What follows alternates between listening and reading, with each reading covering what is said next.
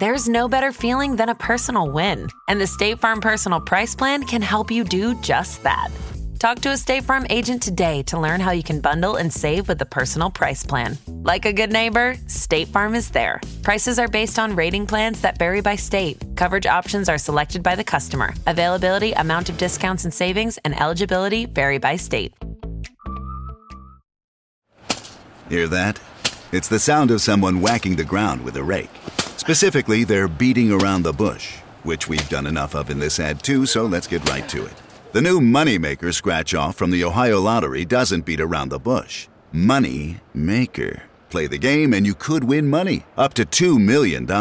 With more than 88 million in prizes ranging from 50 to $500, Moneymaker cuts right to the cash. Lottery players are subject to Ohio laws and commission regulations. Play responsibly. Due to the graphic nature of this case, listener discretion is advised.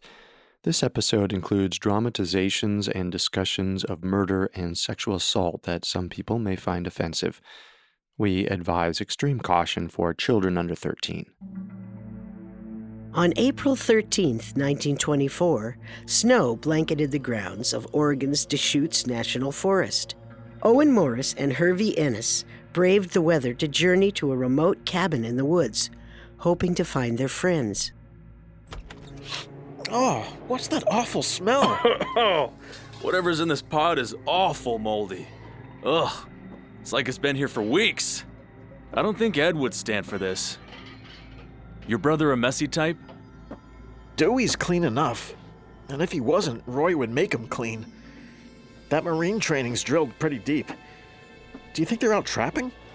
No, look. These are their boots. And their rifles. Hervey, they wouldn't dare go out in the snow without him. What was that? The closet. Open it. Oh, Hervey, why me? Fine. I'll do it. Ah! Easy, Owen. It's just a cat. Poor thing's skin and bones. Wherever our men are, they've been gone a while. Three months.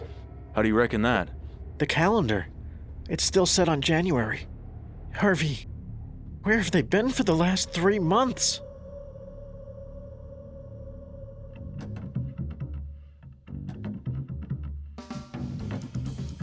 This is Unsolved Murders True Crime Stories, a Parcast original. I'm your host, Carter Roy. And I'm your host, Wendy McKenzie. Every Tuesday, we dive into the world of a real unsolved murder and try to solve the case. You can find episodes of Unsolved Murders and all other Parcast originals for free on Spotify or wherever you listen to podcasts. To stream Unsolved Murders for free on Spotify, just open the app and type Unsolved Murders in the search bar. At Parcast, we're grateful for you, our listeners. You allow us to do what we love. Let us know how we're doing. Reach out on Facebook and Instagram at Parcast and Twitter at Parcast Network. And if you enjoyed today's episode, the best way to help us is to leave a five star review wherever you're listening. This is our first episode on Oregon's infamous Lava Lake murders, where three fur trappers were killed under mysterious circumstances in 1924. This week, we'll learn about the victims' lives, the fateful trip that would end in their disappearance, and the rescue effort that led to a horrifying discovery. Next week, we'll cover the investigation into their murders and the possible motives and suspects.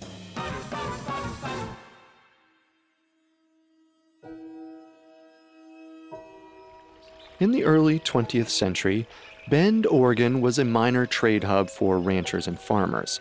In 1905, the town only had 500 listed residents, but in 1911, all that changed. The Oregon Railroad completed construction of a stop in Bend, allowing both people and goods to travel through. Well, this attracted the Brooks Scanlon Lumber Company, which opened sawmills in 1916. Buildings sprang up to accommodate Bend's expanded economy, and by 1920, the population exploded to 5,000 residents. Big things were happening, and people flocked to Oregon for new opportunities. Three Bend residents, Edward Nickols, Roy Wilson, and Dewey Morris, all worked at Brooks Scanlon Lumber Company at some point before their untimely deaths. Edward Nickols was born in Ohio on June 12, 1870. He grew up on a farm as the oldest of eight children. In 1895, at 25 years old, he married a Canadian woman named Liza Ann Young. They had two daughters, Annabelle in 1896 and Janetta in 1904. During that time, the Nickols family lived in Michigan and Montana, where Edward worked as a blacksmith.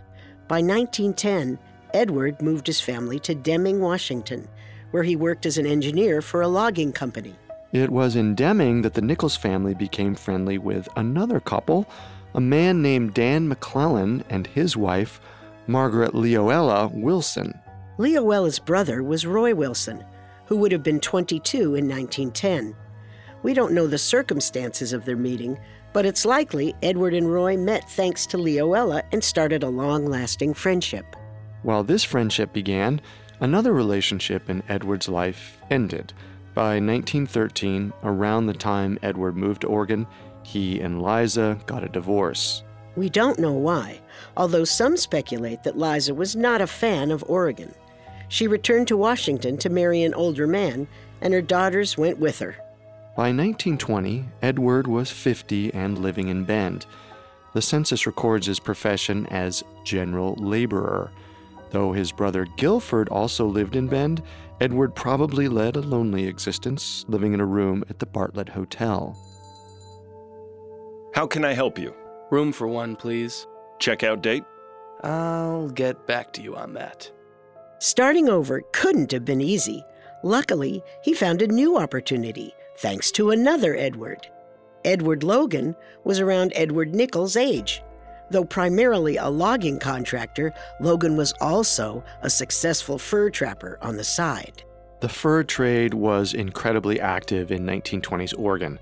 Professionals and amateurs alike would journey into the woods to set trap lines, a series of gadgets designed to catch animals like foxes, marten, and mink.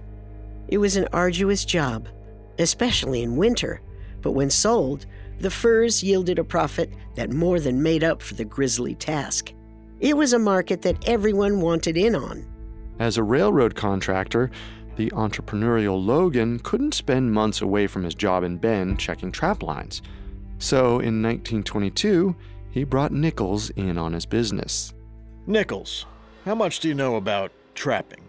Well, I've done a little, but I hear you're the master salesman. They say your wife's got the fanciest furs in town. Catherine's certainly happy and warm, but I do well because I've got a system. Whole thing works better with a partner. Go on. I got this little cabin up by the lava lakes. Perfect place to raise marten and silver foxes. You stay up there for a few months, set the traps, feed the animals, and I'll cut you in on the profits when we sell the furs. Mm, sounds a little lonely. Then bring a friend. You two can trap for yourself on the side. And if you want to brew some moonshine up there, well, prohibition be damned. What do you say? oh, you're a darn good salesman. But haven't you had bad luck with partners before? Sure, Rob Llewellyn got snow blindness and had to quit. And yes, Cephas Gott couldn't stay on account of accidentally shooting himself. Logan, this job sounds cursed. Relax, Nickols. You'll be fine. I think I will bring a friend. Edward Nickols had just the right partner in mind. Lee Collins was a fast talking charmer in his late 30s from Idaho who had worked with Edward in the summer of 1922. They ran a pack string for tourists and campers at the Cascade Lakes. A pack string is a line of horses or mules connected by ropes, helping a group move through the woods without losing animals or supplies. From fall 1922 to spring 1923, Edward and Lee Collins lived in the cabin in the Deschutes Forest, raising foxes and collecting the furs for Logan to sell. It's estimated that the value of the furs they collected from Logan's five silver foxes would have been around $1,800, which in today's money amounts to almost 28,000. Even a small cut would be a handsome payoff. But when Edward and Collins returned to Bend to give the furs to Logan, their mutually beneficial arrangement soured. Logan refused to sell the furs. By August of 1923, Collins was furious. Ed, Logan's cheating us. No, he just says the market's low and we won't make as much off the furs. I know it's a pain, but if we wait a few months, he'll sell them for more. He's lying. After months of work up in the cold while he sits back and Bend? Get a hold of yourself, Collins. Trust the man. So you trust him. I see what's going on now. What does that mean? You and Logan are holding out on me, aren't you? Collins, what? You sound insane. you want insane? Fine. If you don't make this right, I'll come back and and kill you both. Lee Collins was convinced that the two Edwards were cheating him out of his hard-earned money. So he went back to the Lava Lake cabin to get his revenge. He stole $500 that Edward Nickols had stashed away there. $500 in 1923 would come out to around $7,500 today, so this was no small act of theft. But Collins didn't stop there. He also broke into Edward Logan's home in Bend and stole a diamond ring and beaver fur coat belonging to Logan's wife, Catherine. Edward Nickols reported the stolen $500 to the police, blaming Collins. He probably felt like he was taking control of the situation by giving the authorities a solid lead, but upon meeting the police, Edward learned something shocking. Lee Collins didn't exist. Lee Collins was actually named Charles Hyde Kimsey. Kimsey was a wanted burglar who escaped from a 14 year sentence at the Idaho State Penitentiary in 1915, eight years before the events at the cabin. After robbing both Edward and Logan, Kimsey fled Bend on August 21, 1923, and his escape was just as awful as his past. Still operating under his alias, Lee Collins, he hired a taxi driver named William Harrison to drive him 60 miles southeast of the city to the Last Chance Ranch. He claimed he was going there to buy horses to use up at Lava Lake. Just as they passed the ranch, Kimsey turned violent. Hands where I can see him! N- now, Mr. Collins, put the gun down and let's just work this out. Before Harrison had a chance to talk his way out of the holdup, Kimsey knocked him unconscious with his revolver. After Harrison awoke, Kimsey force fed him a poison intended to kill him. With Harrison at death's door, Kimsey stole his cash, coat, and shoes, tied him up with baling wire, and placed him in a nearby cistern, a receptacle built to hold rainwater. But miraculously, Harrison awoke a few hours later. Hello? Hello? Help! Somebody help me!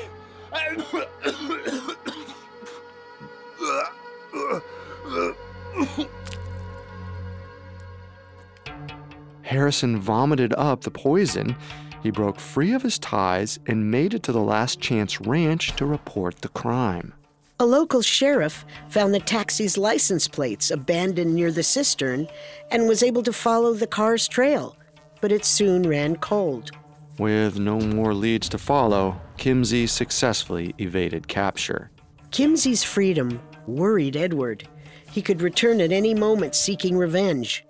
But in the meantime, Edward still needed to make a living, and Logan needed somebody to collect more furs. In the fall of 1923, Logan asked Edward Nickols to spend another winter trapping at the Lava Lakes cabin. Logan, I told you that job was cursed. But Collins, or Kimsey, or whoever the hell he is, he's gone. And you need the work, don't you? Right, but I'm not doing it alone. Not with Kimsey on the loose. Who are you gonna bring this time? A pack of trained attack dogs? No, a Marine. The last time Edward spent the winter trapping at Logan's cabin, he teamed up with a criminal and lost his hard earned money. But this time, he had a plan to make sure that things went differently. And they did go differently, though not quite the way he wanted. This time, Edward Nickols would lose much more than $500. When we return, we'll see Edward assemble his full crew before heading out to the cabin for the last time. And now, back to the story. In the fall of 1923, Edward Nickols of Bend, Oregon was preparing for another winter at a remote cabin by the Lava Lakes. It was a trip that undoubtedly gave him some anxiety. His former partner, Lee Collins, aka Charles Kimsey, was a wanted criminal who thought Edward cheated him out of the profits from their trapping. Kimsey had already stolen $500 from him, but he still might return for revenge against Edward. He couldn't risk being alone all winter, so he called on his old friend, Roy Wilson, for backup. Roy was the perfect choice because he was a Marine. Name, age, and place of residence? Harry Leroy Wilson. Roy for short. 29 years old, Silver Lake, Oregon. But I was born in Colorado. Occupation? I'm a logger for the Brooks Scanlon Lumber Company. Hmm. Five foot nine, 165 pounds. Sure you're tough enough? I can hold my own. So tell me, Roy Wilson, why are you interested in enlisting in the Marine Corps? Why, sir, to serve my country.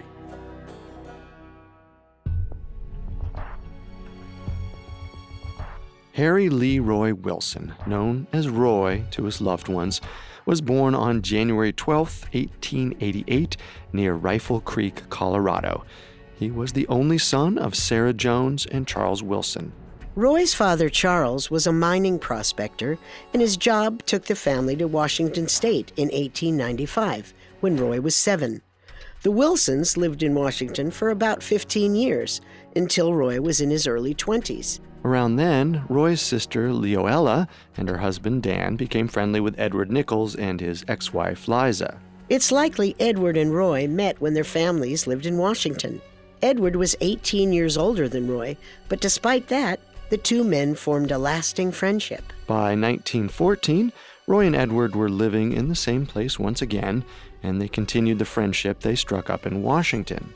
Roy found work as a logger for Brooks Scanlon. It was a good job at a big new company in Bend, and Roy was surely happy with the way life was going. But in 1915, tragedy struck. His father, Charles, passed away. And as we lay Charles Wilson to rest, I'd like to say a prayer for his wife Sarah and children Leoella, Rose, and Leroy. May they find the strength to go on without their beloved patriarch. oh, Roy. He's really gone, isn't he? What am I going to do? Mother, don't fret. Heck, I'll work twice as hard at the mill if it means I can provide for you and Grandma. I promise. You're too good to me, Leroy. Your father would be proud. Thank you, Mother. With Charles gone, Roy was his mother's only source of support. He kept working as a logger, but soon Uncle Sam's siren song was impossible to ignore. There was a patriotic fervor in the air, and 29 year old Roy Wilson enlisted in the U.S. Marine Corps on May 26, 1917, three years into World War I. Roy felt it was his duty, but it's likely this decision was tough on his mother, Sarah. Roy, are you sure about this? You don't have to prove yourself to anyone. My country needs me. Don't worry, I'll still be able to send you money. It isn't that, Roy. I've already lost your father. I can't lose you too. Mother, I will see you again. Joining the Marines meant Roy was risking his life. But luckily, his company, the 108th in the 8th Regiment of the Marine Corps, was not deployed to Europe. Instead, in October of 1917, Roy and his fellow soldiers were sent to Galveston, Texas, on a transport ship, the USS Hancock. Though Roy and his fellow Marines never saw combat, their mission was crucial. They were called to patrol the Gulf of Mexico and keep a watchful eye over oil fields in Tampico, Mexico. The U.S. Army relied on that oil, so Galveston was a key strategic outpost. Roy's unit stayed there for almost two years until the war ended on April 25, 1919. While he didn't fight overseas, Roy still spent two years undergoing rigorous training and drilling. He came to be known as rugged and disciplined, a reputation that followed him home to Bend. In 1919, Roy resumed his work as a logger at Brooks Scanlon. By then, his mother Sarah lived with her mother Mary in Bend. Incidentally, their neighbor was Guilford Nickols, Edward Nickols' brother. While the Wilson and Nickols families continued to be entwined, it's likely that it was this closeness that inspired Edward to ask Roy to join him in the fall and winter of 1923, trapping fur in a remote cabin. I don't know, Ed. You haven't exactly had the best luck up there. Roy Wilson, are you telling me a U.S. Marine is afraid of a little snow? No, but you know how my mother gets when I'm gone. All right, but think how happy she'll be when you come back with that fur money. Or better yet, an elegant mink stole? Didn't realize you were so fashion minded, Ed. I need a friend, Roy. Someone I can trust. Kimsey is out there, and I want you at my flank when he decides to come back.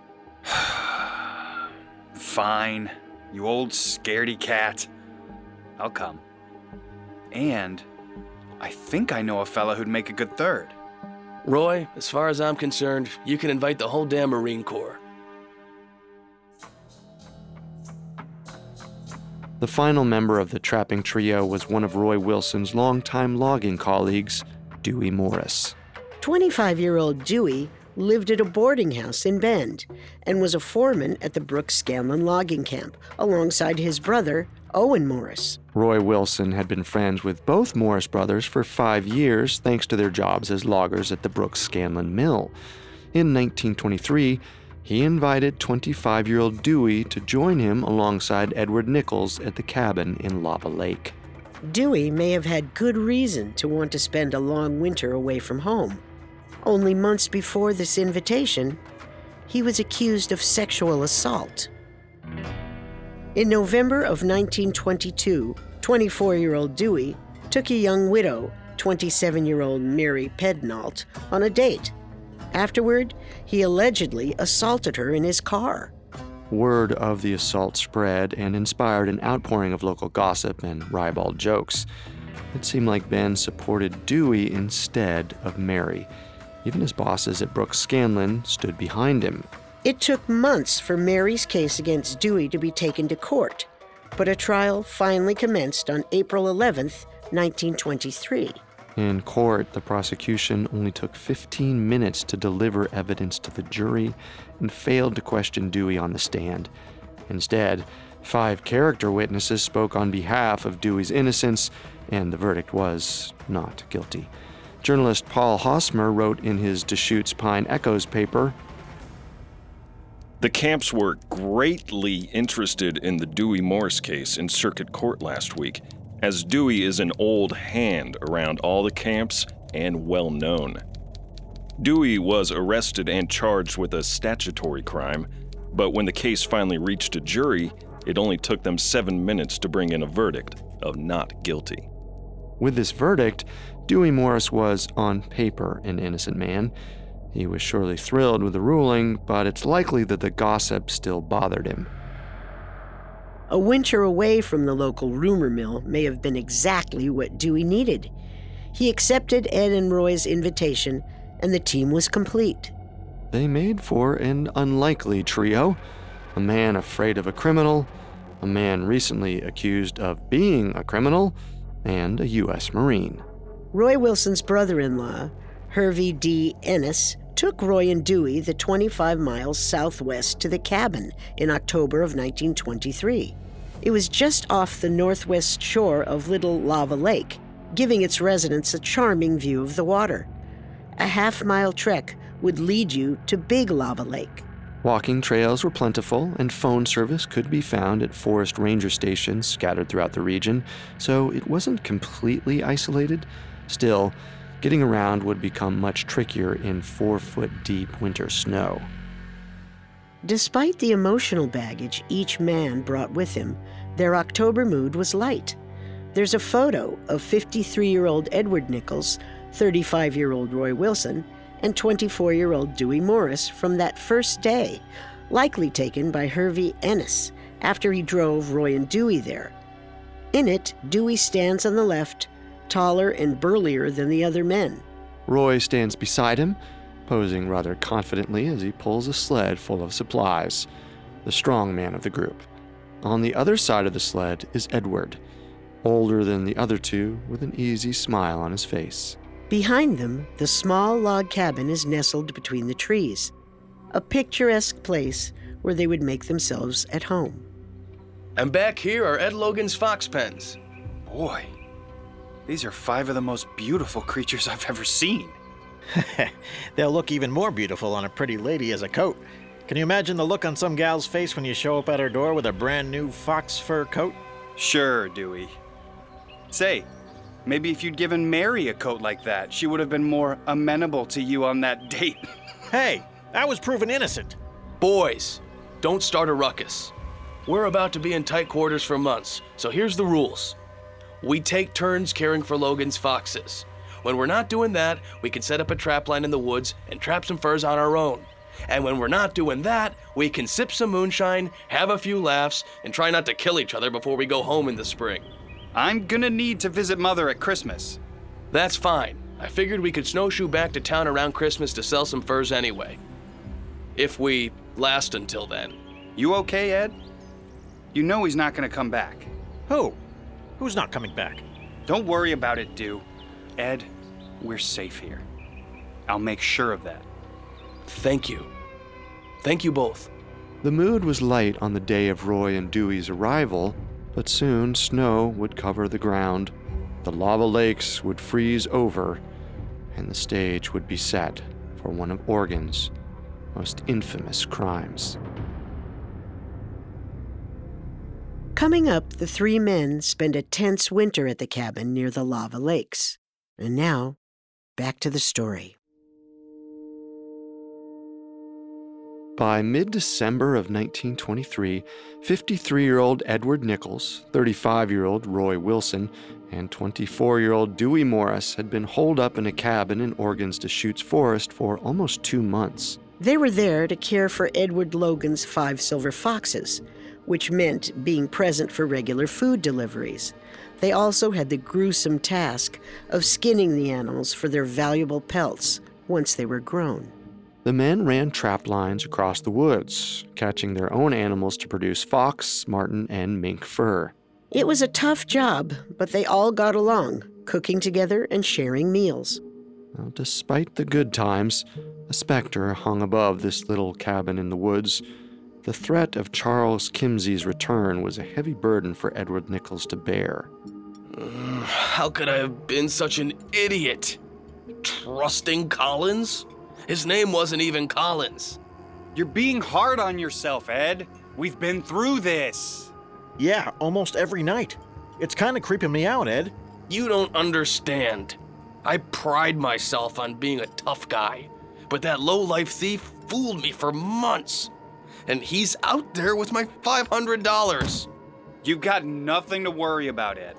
There's three of us, and only one of him. Right. Well, unless Kimsey brings back up too.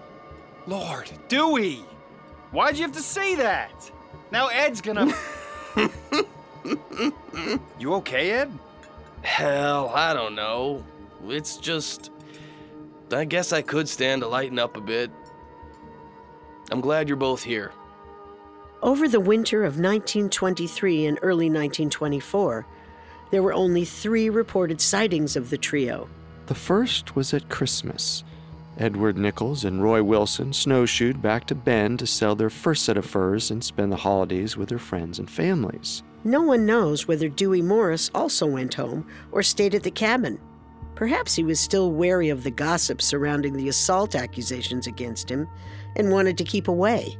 Roy Wilson's widowed mother, Sarah, was thrilled to have her son home. Merry Christmas, Mother.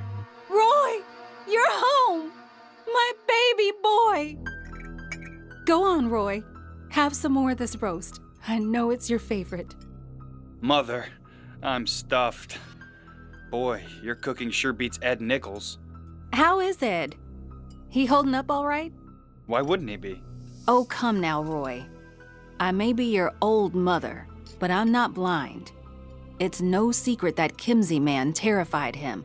I know he wants you there for protection. I think he's a little paranoid. It's nothing to worry about. And yet I'm going to worry.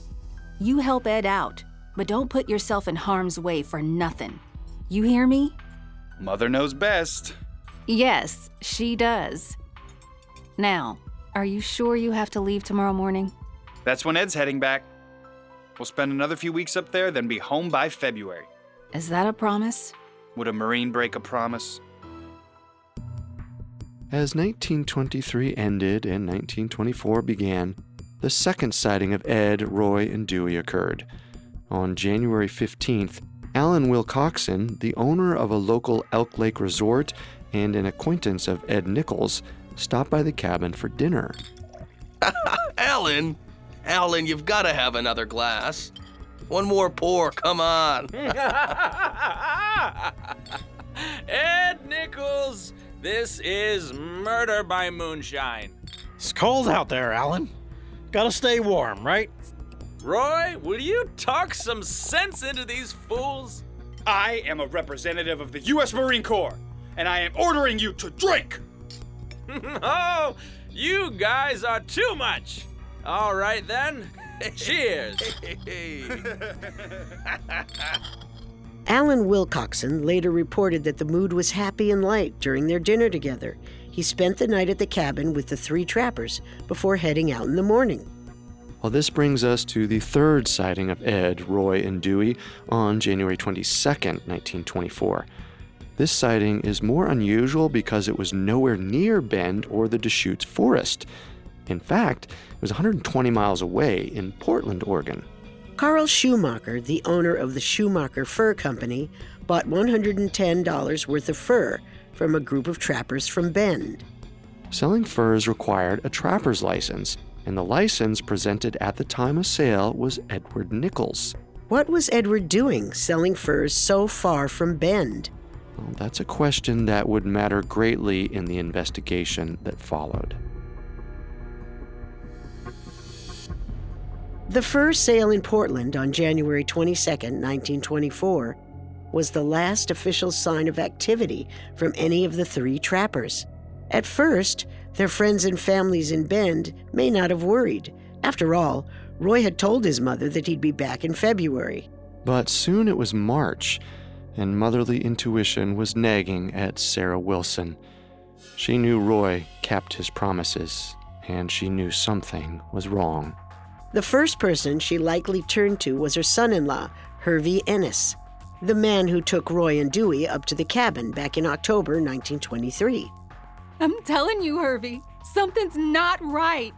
Roy said he'd be home in February, and it's almost mid April. I know, and I miss having Roy around too. But plans change. It's still snowing up there. He and the others probably just want to wait until the trip home's easier. It was Kimsey. I just know it. Sarah, get a hold of yourself. He hasn't been spotted in a year. Ed brought Roy up there to protect him from Kimsey, and I think he got to them. What are you saying exactly? I think they're dead. I think my Roy's dead. Don't say that. We don't know. Then go up there and find out. If you don't, I'll do it myself. All right. All right. I'll go. Hervey, don't go alone. The first people to make their way up on April 13th were Roy's brother in law, Hervey Ennis, and Dewey Morris's brother, Owen, who worked alongside Roy at Brooks Scanlon. Snow was still on the forest ground and went up to four feet deep in some places. The cabin was still somewhat inaccessible, so the men drove to an access point near Snow Creek Road. But that was still seven miles south of Little Lava Lake. Hervey and Owen had to use snowshoes to walk the remaining distance in the cold. When they arrived at the cabin, they found it in total disarray. Trash was strewn everywhere, dishes were moldy, and the calendar was still turned to January, despite it being April. The only sign of life was an emaciated cat. But what was more concerning was the fact that Edward, Roy, and Dewey's coats, rifles, and snow boots were still there. All their gear was clean and spotless, almost like the men were prepared for a trapping trip they never took. It was extremely unlikely that they'd leave the cabin without their coats, much less their boots, unless they had no choice. Frantic, Hervey and Owen rushed to search the land around the cabin. Logan's foxes are gone. Think maybe they got hungry and escaped? No, there's still food in their pans. I'm thinking they were stolen. What's that you just stepped on? It's. Uh, it looks like shotgun shells. Eight of them. Owen, you better come over here. What's that? Pretty sure it's a bloodstain. What happened next is unclear. Some reports indicate that Owen Morris and Hervey Ennis stayed that day and proceeded to make a number of discoveries. Others indicate that they returned the next day with Edward Logan and Deputy Sheriff Clarence Adams. What we know is this. In addition to finding eight shotgun shells and a bloodstain, the men also discovered a series of sled tracks. One of the trapper sleds was missing, a six foot long hand pulled model that they used to carry back animal carcasses. The men followed the tracks about a half a mile to the shores of Big Lava Lake, which was still frozen over with a thick layer of ice. There, they found the missing sled, partially hidden in the snow. Owen, look. That stain. Uh, is that more blood? I'm afraid so. Hervey, the river.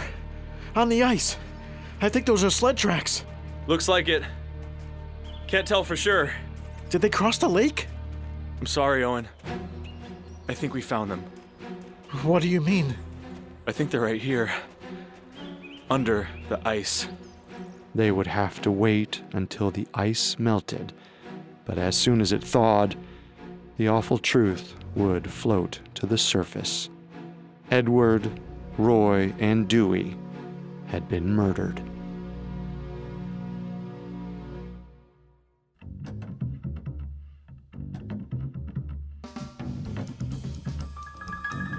Thanks again for tuning in to Unsolved Murders. We will be back next Tuesday with part two of the Lava Lake murders. We'll delve into the mysterious circumstances around Edward, Roy, and Dewey's deaths, and the lengthy investigation that tried to make sense of the twisted and violent crime committed against them. For more information on the Lava Lake murders, amongst the many sources we used, we found the book The Trapper Murders by Melany Tupper to be extremely helpful to our research. You can find all episodes of Unsolved Murders and all other Parcast originals for free on Spotify. Well, not only does Spotify already have all of your favorite music, but now Spotify is making it easy for you to enjoy all of your favorite Parcast originals, like Unsolved Murders, for free from your phone, desktop, or smart speaker. To stream Unsolved Murders on Spotify, just open the app and type Unsolved Murders in the search bar. Several of you have asked how to help us. If you enjoy the show, the best way to help is to leave a five star review. And don't forget to follow us on Facebook and Instagram at Parcast and Twitter at Parcast Network. We'll see you next time. If we live till next time. Unsolved Murders True Crime Stories was created by Max Cutler and is a Parcast Studios original. Executive producers include Max and Ron Cutler. Sound design by Carrie Murphy, with production assistance by Ron Shapiro and Carly Madden. This episode of Unsolved Murders was written by Amin Osman, with writing assistance by Abigail Cannon. The amazing cast of voice actors includes Mike Capozzi, Sky King, Heston Mosier, Samantha Moore, Jack Shulruff, and Dan Velasquez. It stars Wendy McKenzie and Carter Roy.